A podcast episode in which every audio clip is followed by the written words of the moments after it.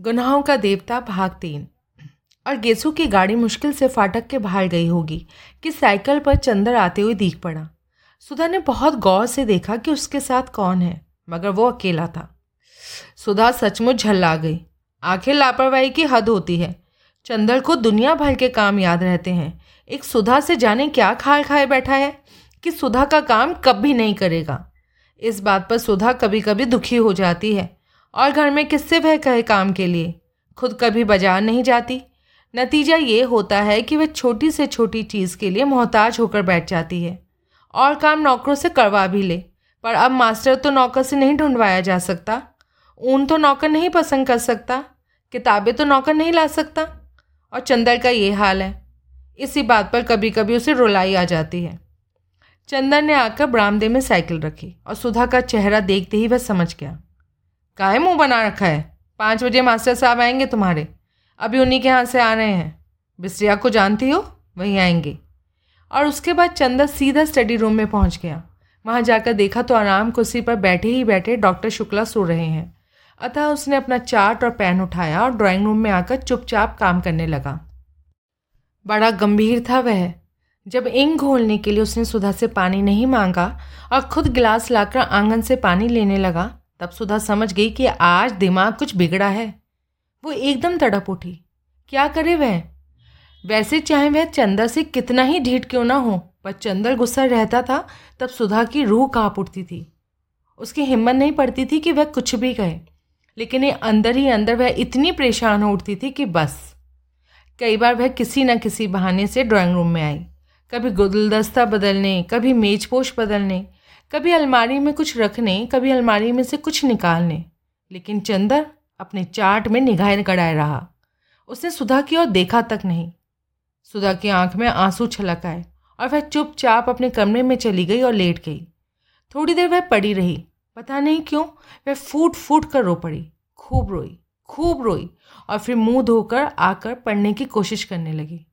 जब हर अक्षर में उसे चंदर का उदास चेहरा नज़र आने लगा तो उसने किताब बंद करके रख दी और ड्राइंग रूम में गई। चंदन ने चार्ट बनाना भी बंद कर दिया था और कुर्सी पर सर टेके छत की ओर देखता हुआ जाने क्या सोच रहा था। वह जाकर सामने बैठ गई तो चंदन ने चौंक कर सर उठाया और फिर चार्ट को सामने खिसका लिया। चंदा क्या? बड़े भराए गले से चंदा बोला, इधर देखो, क्या है? अरे सुधा, तुम रो क्यों रही हो? हमारी बात पर नाराज़ हो गए तुम। हम क्या करें? हमारा स्वभाव ही ऐसा हो गया। पता नहीं क्यों तुम पर इतना गुस्सा आ जाता है। सुधा के गाल पर दो बड़े बड़े मोती ढलक आए। अरे पगली, मालूम होता है तुम्हारा तो दिमाग बहुत जल्दी ख़राब हो जाएगा। हमने तुमसे कुछ कहा है? कह लेते तो हमें संतोष हो जाता। हमने कभी कहा तुमसे कि तुम कहा मत करो? गुस्सा मत हुआ करो। मगर तुम तो फिर गुस्सा मन ही मन में छुपाने लगते हो। इसी पर हमें रुलाई आ जाती है। नहीं सुधी, तुम्हारी बात नहीं थी और हम गुस्सा भी नहीं थे। पता नहीं क्यों मन बड़ा भारी सा था। क्या बात है? अगर बता सको तो बताओ, वरना हम कौन है तुमसे पूछने वाले? तो तुम्हारा दिमाग खराब हुआ। हमने कभी तुमसे कोई बात छुपाई? हम्म? जाओ, अच्छी लड़की की तरह मुँह धोकर आओ। सुधा उठी और मुँह धोकर आकर बैठ गई। हम्म अब बताओ, क्या बात थी? कोई एक बात हो तो बताएँ। पता नहीं, तुम्हारे घर से गए तो एक ना एक बात ऐसी होती गई कि मन बड़ा उदास हो गया। आखिर फिर भी कोई तो बात हुई होगी ना? बात ये हुई कि तुम्हारे यहाँ से मैं घर गया खाना खाने। वहाँ देखा चाचा जी आए हुए हैं। उनके साथ एक और कोई साहब आए। खैर, बड़ी खुशी हुई। खाना वाना खाकर जब बैठे, तब मालूम हुआ कि चाचा जी मेरा ब्याह तय करने के लिए आए हैं और साथ वाले साहब मेरे होने वाले ससुर हैं। जब मैंने इनकार कर दिया तो बहुत बिगड़ कर चले गए और बोले, आज हमसे तुम्हारा कोई संबंध नहीं, तुम मर गए हमारे लिए और हम तुम्हारे लिए। तुम्हारी माता जी कहाँ हैं? प्रतापगढ़ में। लेकिन वो तो सौतेली हैं और वो तो चाहती ही नहीं कि मैं घर लौटूं। लेकिन चाचा जी ज़रूर आज तक मुझसे कुछ मोहब्बत करते थे। आज वो भी नाराज़ होकर चले गए। तो चंदा, तुम फिर शादी क्यों नहीं कर लेते? नहीं सुधा, शादी नहीं करनी है मुझे। मैंने देखा कि जिसकी शादी हुई, कोई भी सुखी नहीं हुआ। सभी का भविष्य बिगड़ गया। और क्या एक तवालत पाली जाए? जाने कैसी लड़की हो, क्या हो? तो उससे क्या? पापा से कहो, उस लड़की को जाकर देख लें। हम भी पापा के साथ चले जाएँगे। अच्छी हो तो कर लो ना चंदा फिर यहीं रहना हमें अक, हमें अकेला भी नहीं लगेगा। क्यों? नहीं जी तुम तो समझती नहीं हो। ज़िंदगी निभानी है कि कोई गाय भैंस खरीदना है। आदमी एक दूसरे को समझे बूझे प्यार करे तब ब्याह के भी कोई माने हैं। तो उसी से कर लो ना जिससे प्यार करते हो। चंदन ने कोई जवाब नहीं दिया। बोलो चुप क्यों हो गए? अच्छा अच्छा तुमने किसी से प्यार किया चंदन क्यों? बताओ ना। हम्म, शायद नहीं। हम्म बिल्कुल ठीक। हम भी यही सोच रहे थे अभी। क्यों? ये क्यों सोच रही थी तुम? इसलिए कि तुमने क्या होता तो तुम हमसे छुपाते थोड़ी? हमें ज़रूर बताते। और नहीं बताया तो हम समझ गए कि अभी तुमने किसी से प्यार नहीं किया। लेकिन तुमने ये पूछा क्यों सुधा? ये बात तुम्हारे मन में उठी कैसे? कुछ नहीं। अभी गेसू आई थी। वो बोली, सुधा, तुमने किसी से कभी प्यार किया है? असल में वो अख्तर से प्यार करती है ना? उससे उसका विवाह होने वाला है। हाँ तो उसने पूछा कि तूने किसी से प्यार किया है? हमने कहा, नहीं। बोली, तू अपने से छुपाती है। तो हम मन ही मन में सोचते रहे कि तुम आओगे तो तुमसे पूछेंगे कि हमने कभी प्यार तो नहीं किया है? क्योंकि तुम ही एक हो जिससे हमारा मन कभी कोई बात नहीं छुपाता। अगर कोई बात छुपाई भी होती हमने तो तुम्हें ज़रूर बता देती। फिर हमने सोचा, शायद हमने कभी प्यार किया हो और तुम्हें बताया हो, फिर हम भूल गए हो। अभी उसी दिन देखो, हम पापा की दवाई का नाम भूल गए हो तुम्हें याद रहा। शायद हम भूल गए हो और तुम्हें या मालूम हो, कभी हमने किसी से प्यार तो नहीं किया ना? नहीं, हमें तो तुमने कभी नहीं बताया। हम्म तब तो हमने प्यार व्यार नहीं किया। ये सुई हुई कप उड़ा रही थी।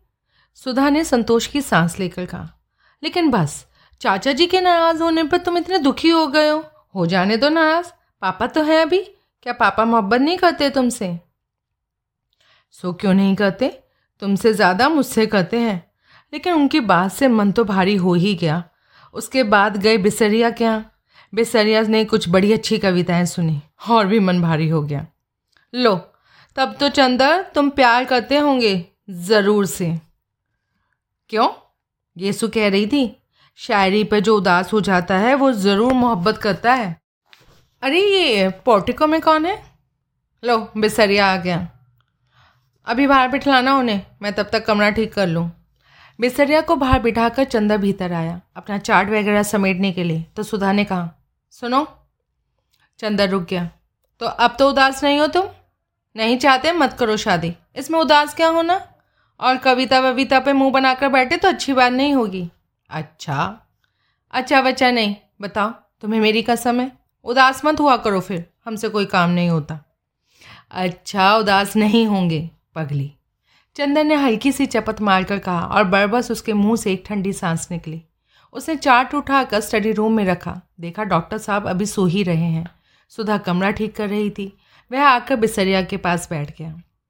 थोड़ी देर में कमरा ठीक करके सुधा आकर कमरे के दरवाजे पर खड़ी हो गई। चंदन ने पूछा क्यों? सब ठीक है? उसने सर हिला दिया। कुछ बोली नहीं। यही है आपकी शिष्या, सुश्री सुधा शुक्ला। इस साल बीए फाइनल का इम्तहान देंगी।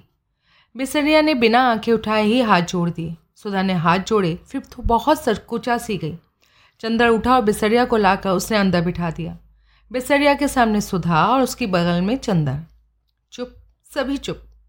अंत में चंदा बोला, लो, तुम्हारे मास्टर साहब आ गए? अब बताओ ना, तुम्हें क्या क्या पढ़ना है? सुधा चुप। बिसरिया कभी ये पुस्तक उलटता, कभी वो। थोड़ी देर बाद वह बोला, आपके क्या विषय हैं? जी, बड़ी कोशिश से बोलते हुए सुधा ने कहा, हिंदी, इकोनॉमिक्स और गृह विज्ञान। और उसके माथे पर पसीना झलक आया। आपको हिंदी कौन पढ़ाता है? बेसरिया ने किताब में ही निगाहें गड़ाते हुए कहा। सुधा ने चंदर की ओर देखा और मुस्कुराकर फिर मुँह झुका लिया। बोलो ना तुम खुद। ये राजा गर्ल्स कॉलेज में है। शायद मिस पवार हिंदी पढ़ाती हैं। अच्छा अब आप पढ़ाइए, मैं अपना काम करूँ। चंदर उठकर चल दिया। स्टडी रूम में मुश्किल से चंदा दरवाजे तक पहुँचा होगा कि सुधा ने बिसरिया से कहा, जी, मैं पेन लेकर आई। और लपकते हुए चंदर के पास पहुँची। ए, सुनो चंदा चंदा रुक गया और उसका कुर्ता पकड़कर छोटे बच्चों की तरह मचलते हुए सुधा बोले, तुम चलकर बैठो ना। तो हम पढ़ेंगे। ऐसी शर्म लगती है। जाओ, चलो। हर वक्त यही बचपना। चंदन ने डांट कर कहा, चलो, पढ़ो सीधे से। इतनी बड़ी हो गई और अभी तक वही आते थे सुधा चुपचाप मुँह लटका कर खड़ी हो गई और फिर धीरे धीरे पढ़ने लग गई। चंदा स्टडी रूम में जाकर चार्ट बनाने लगा। डॉक्टर साहब अभी तक सो रहे थे। एक मक्खी उड़कर उनके गल उनके गले पर बैठ गई और उन्होंने बाएँ हाथ से मक्खी मारते हुए नींद में कहा मैं इस मामले में सरकार की नीति का विरोध करता हूँ। चंदन ने चौक कर पीछे देखा। डॉक्टर साहब जग गए तो जमाई जमाई ले रहे थे। जी आपने मुझसे कुछ कहा? नहीं ये क्या मैंने कुछ कहा था? ओह मैं सपना देख रहा था। क्या बज गए? साढ़े पाँच। अरे बिल्कुल शाम हो गई।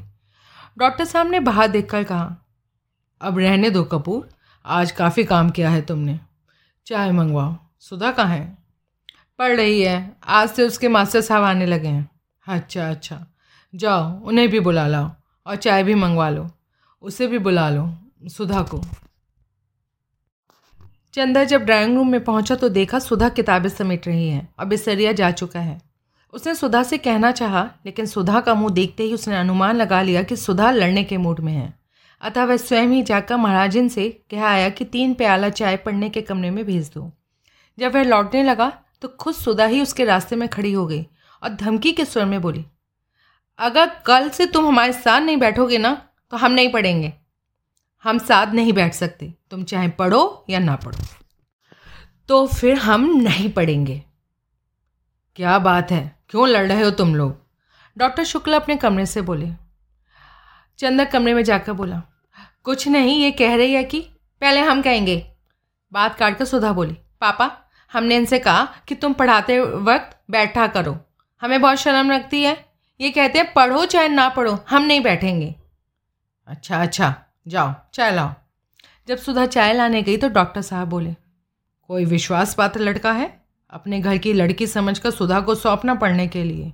सुधा बच्ची नहीं है। हाँ हाँ ये भी कोई कहने की बात है? हाँ वैसे अभी तक सुधा तुम्हारी ही निगहबानी में रही है। तुम खुद ही अपनी जिम्मेवारी समझते हो। लड़का हिंदी में एमए है? जी एम कर रहा है। अच्छा है। तब तो बिनती आ रही है, उसे भी पढ़ा देगा। सुधा चाय लेकर आ गई। पापा, तुम लखनऊ कब जाओगे? शुक्रवार को। क्यों? और ये भी जाएँगे? हाँ। और हम अकेले रहेंगे? क्यों? महाराजी नहीं सोएगी। और अगले सोमवार को हम लौट आएँगे। डॉक्टर शुक्ला ने चाय का प्याला मुँह से लगाते हुए कहा। एक गम कदे की शाम, मन उदास, तबीयत उछटी सी, सितारों की रोशनी फीकी लग रही थी। मार्च की शुरुआत थी और फिर भी जाने शाम इतनी गर्म थी कि सुधा की ही इतनी बेचे, को ही इतनी बेचैनी लग रही थी। पहले वे जाकर सामने के लॉन में बैठी, लेकिन सामने के मॉल मॉलसरी के पेड़ में छोटी छोटी गौरैयों ने मिलकर इतनी ज़ोर से चहचहाना शुरू किया कि उसकी तबीयत घबरा उठी। वह इस वक्त एकांत चाहती थी और सबसे बढ़कर सन्नाटा चाहती थी।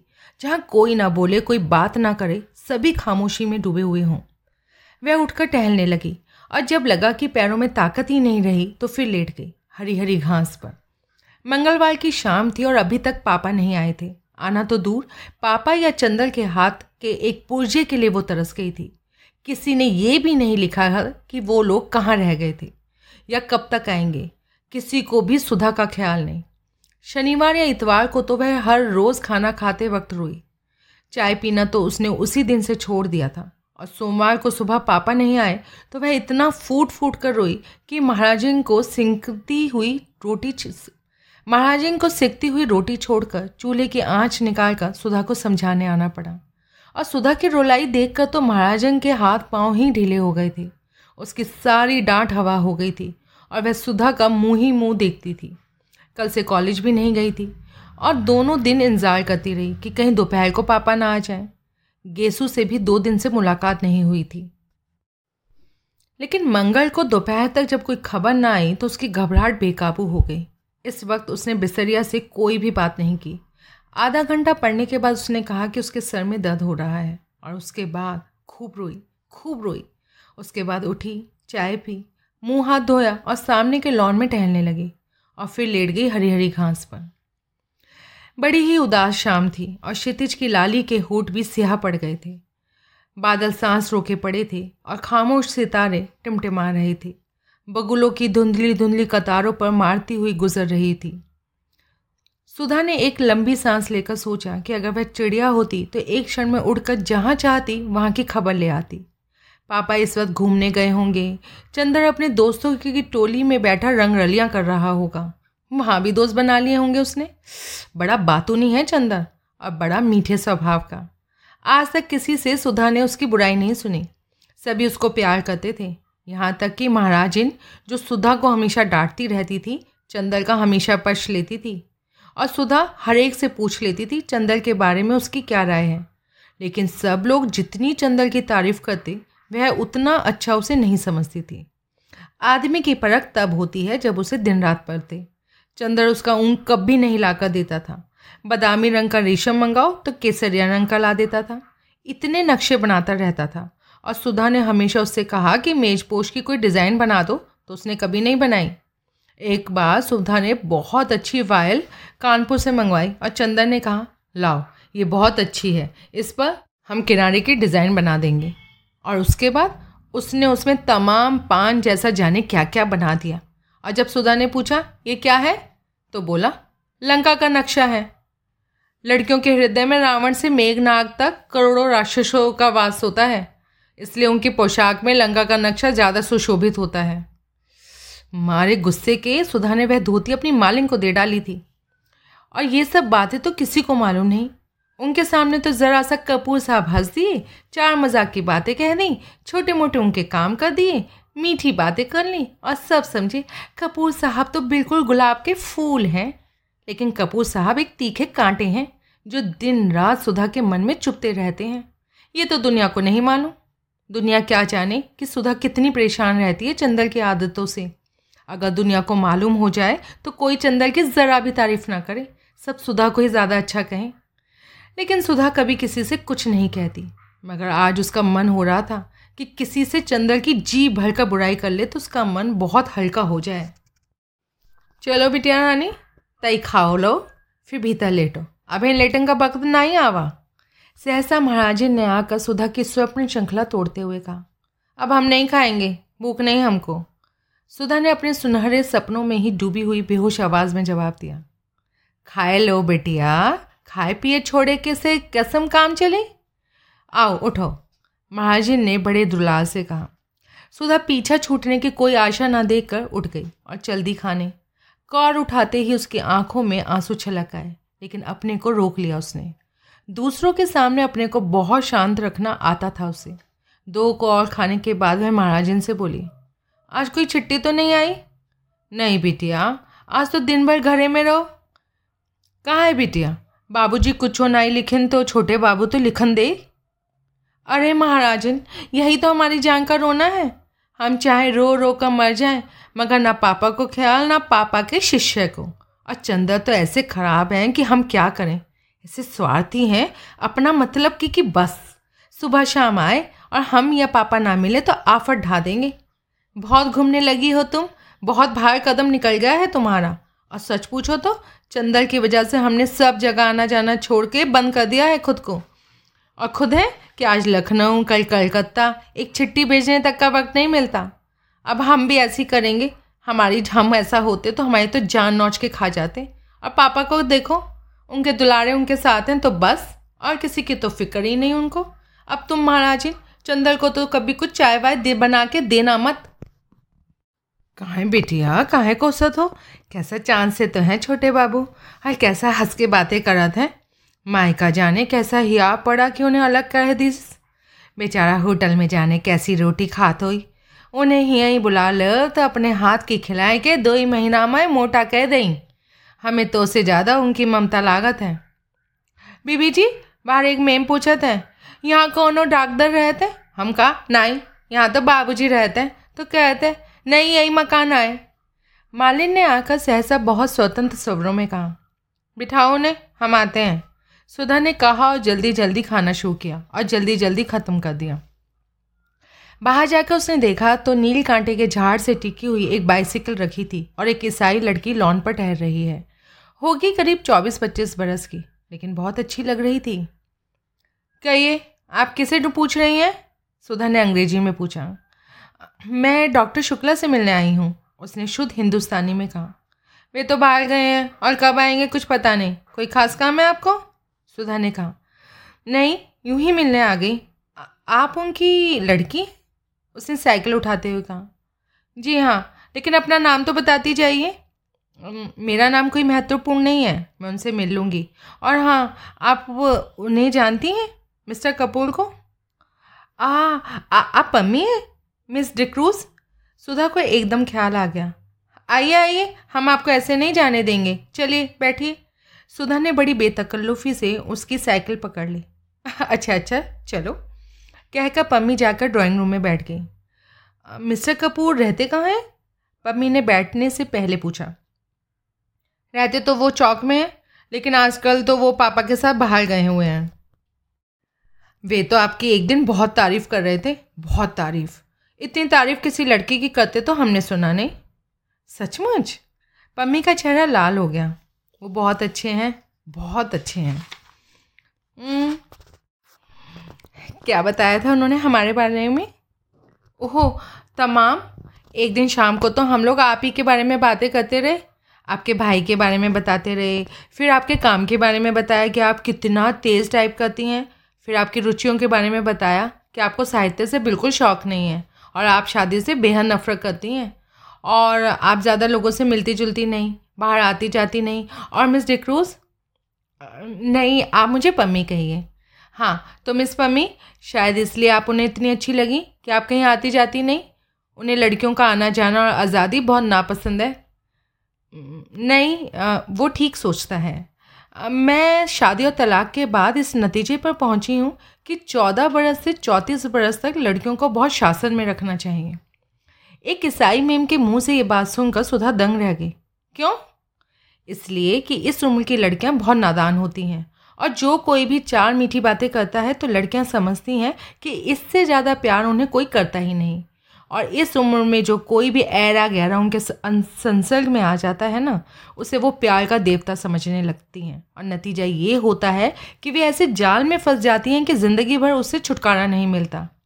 मेरा तो यही विचार है, या तो लड़कियाँ चौंतीस बरस के बाद शादी करें, जब वे अच्छा बुरा समझने के लायक हो जाएँ। नहीं तो मुझे तो हिंदुओं का कायदा सबसे ज़्यादा पसंद आता है। चौदह साल से पहले ही लड़की की शादी कर दी जाए।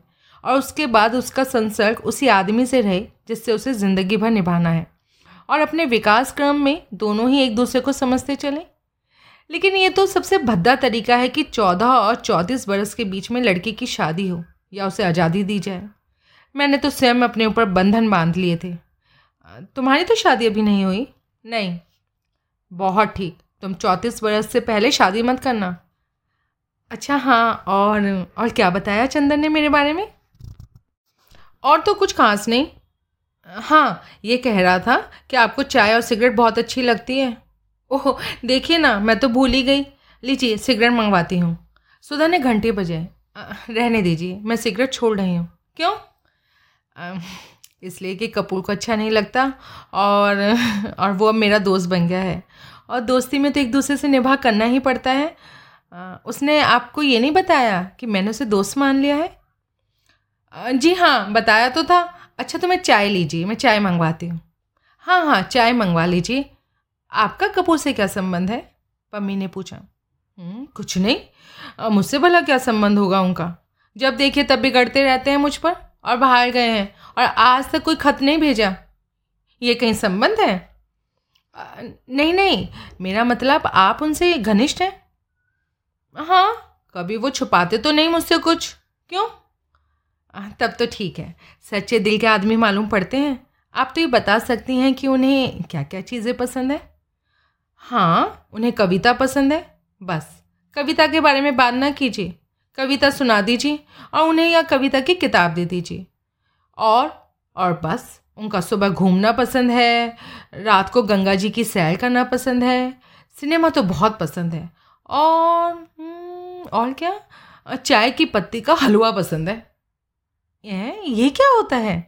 मेरा मतलब है बिना दूध की चाय उन्हें पसंद है।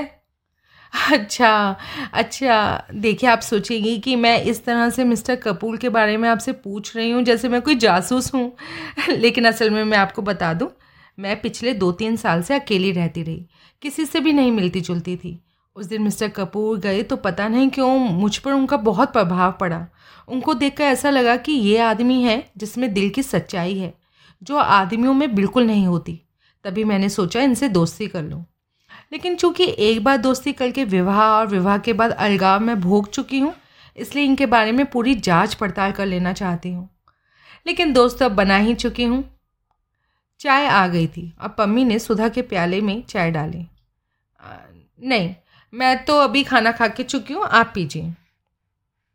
पम्मी ने दो तीन चुस्कियों के बाद कहा, आपके बारे में चंदन ने मुझसे कहा था? कहा होगा? मेरी बुराई कर रहे होंगे और क्या? पम्मी चाय के प्याले से उठते हुए धुएँ को देखती हुई, अपने ही ख्याल में डूबी हुई थी। थोड़ी देर बाद बोली, मेरा अनुमान गलत नहीं होता। मैंने कपूर को देखते ही समझ लिया था कि यही मेरे लिए उपयुक्त मित्र हैं। मैंने कविता पढ़नी बहुत दिनों से छोड़ दी, लेकिन किसी कवित्री ने, शायद मिसेस ब्राउनिंग ने कहीं कहीं पर लिखा था कि वह मेरी ज़िंदगी में रोशनी बनकर आया। उसे देखते ही मैं समझ गई, ये वो आदमी है जिसके हाथ में मेरे दिल के सारे राज सुरक्षित रहेंगे। वह खेल नहीं करेगा और प्यार भी नहीं करेगा। ज़िंदगी में आकर भी ज़िंदगी से दूर और सपनों में बंद कर भी सपनों से अलग। ये बात कपूर पर बहुत लागू होती है। माफ़ करना मिस सुधा, मैं आपसे इसलिए कह रही हूँ कि आप इनकी घनिष्ठ हैं और आप उन्हें बतला देंगी कि मेरा क्या ख्याल है उनके बारे में। अच्छा अब मैं चलूँगी। बैठिए ना। नहीं, मेरा भाई अकेला खाने के लिए इंतज़ार कर रहा होगा। आप बहुत अच्छी हैं। इस वक्त आप आई तो मैं थोड़ी सी चिंता भूल गई, वरना मैं तीन दिन से उदास थी। बैठिए, कुछ और चंदर के बारे में बताइए ना। अब नहीं, वह अपने ढंग का अकेला आदमी है, ये मैं कह सकती हूँ। ओह, तुम्हारी आँखें बड़ी सुंदर हैं, देखूँ? और छोटे बच्चे की तरह, उसके मुँह को हथेलियों से ऊपर उठाकर पमी ने कहा, बहुत सुंदर आँखें हैं। माफ़ करना, मैं कपूर से भी इतनी ही बेतकल्लुफ़ हूँ। सुधा झेप गई, उसने आँखें नीची कर ली। पम्मी ने अपनी साइकिल उठाते हुए कहा, कपूर के साथ आप आइएगा। और आपने कहा था, कपूर को कविता पसंद है? हाँ उन्हें कविता बहुत पसंद है। Good night. जब पम्मी बंगले पर पहुँची तो उसकी साइकिल के करियर में अंग्रेज़ी कविता के पाँच छह ग्रंथ बंधे हुए थे। आठ बज चुके थे। सुधा जाकर अपने बिस्तर पर लेटकर पढ़ने लगी। अंग्रेज़ी कविता पढ़ रही थी। अंग्रेज़ी लड़कियाँ कितनी आज़ाद और स्वच्छंद होती होंगी। जब पम्मी, जो ईसाई है, इतनी आज़ाद है, उसने सोचा और पम्मी कितनी अच्छी है। उसकी बेतकल्लुफ़ी में भोलापन तो नहीं है, पर सरलता बेहद है। बड़ा साफ़ दिल है, कुछ छुपाना नहीं जानती। और सुधा से सिर्फ़ पाँच छः साल बड़ी है, लेकिन सुधा उसके सामने बच्ची लगती है। कितना जानती है पम्मी, और कितनी अच्छी समझ है उसकी। और चंदर की तारीफ़ करते नहीं थकती। चंदर के लिए उसने सिगरेट छोड़ दी। चंदर उसका दोस्त है। इतनी अच्छी पढ़ी लिखी लड़की के लिए रोशनी का देवदूत है। सचमुच, चंदर पर सुधा को गर्व है। और इसी चंदर से वह लड़ झगड़ लेती है, इतनी मान मनोहार कर लेती है और चंदर सब बर्दाश्त कर लेता है। वरना चंदर के इतने बड़े बड़े दोस्त हैं और चंदर की इतनी इज़्ज़त है। अगर चंदर चाहे तो सुधा की रत्ती भर परवाह ना करे, लेकिन चंदर सुधा की भली बुरी बात बर्दाश्त कर लेता है। वो कितना परेशान करती रहती है चंदर को? कभी अगर सचमुच चंदर बहुत नाराज़ हो गया और सचमुच हमेशा के लिए बोलना छोड़ दे तब क्या होगा? या चंदर यहाँ से कहीं चला जाए तब क्या होगा? खैर चंदर जाएगा तो नहीं इलाहाबाद छोड़कर लेकिन अगर वह खुद कहीं चली गई तब क्या होगा? हम्म, वो कहाँ जाएगी? अरे पापा को मनाना तो बाएँ हाथ का खेल है और ऐसे प्यार वह करेगी नहीं कि शादी करनी पड़े। लेकिन ये सब तो ठीक है, पर चंदन ने चिट्ठी क्यों नहीं भेजी? क्या नाराज़ होकर गया है? जाते वक्त सुधा ने परेशान तो बहुत किया था। होल डॉल की पेटी का बक्सुआ खोल दिया था और उठाते ही चंदर के हाथ से सब कपड़े बिखर गए। चंदर कुछ बोला नहीं, लेकिन जाते समय उसने सुधा को डांटा भी तो नहीं। और ना यही समझाया कि घर का ख्याल रखना, अकेले घूमना मत, महाजन से लड़ना मत, पढ़ती रहना। इससे सुधा समझ तो गई कि वो नाराज़ है, लेकिन कुछ कहा नहीं। लेकिन चंदर को खत तो भेजना चाहिए था। चाहे गुस्से का ही खत क्यों ना होता। बिना खत के मंग उसका कितना घबरा रहा है। और क्या चंदर को मालूम नहीं होगा? ये कैसे हो सकता है? जब इतनी दूर बैठे हुए सुधा को मालूम हो गया कि चंदर नाखुश है तो क्या चंदर को नहीं मालूम होगा कि सुधा का मन उदास हो गया है? ज़रूर मालूम होगा। सोचते सोचते उसे जाने कब नींद आ गई, और नींद में उसे पापा या चंदर की चिट्ठी मिली या नहीं, ये तो नहीं मालूम। लेकिन इतना ज़रूर है कि जैसे ये सारी सृष्टि एक बिंदु से बनी और एक बिंदु में समा गई।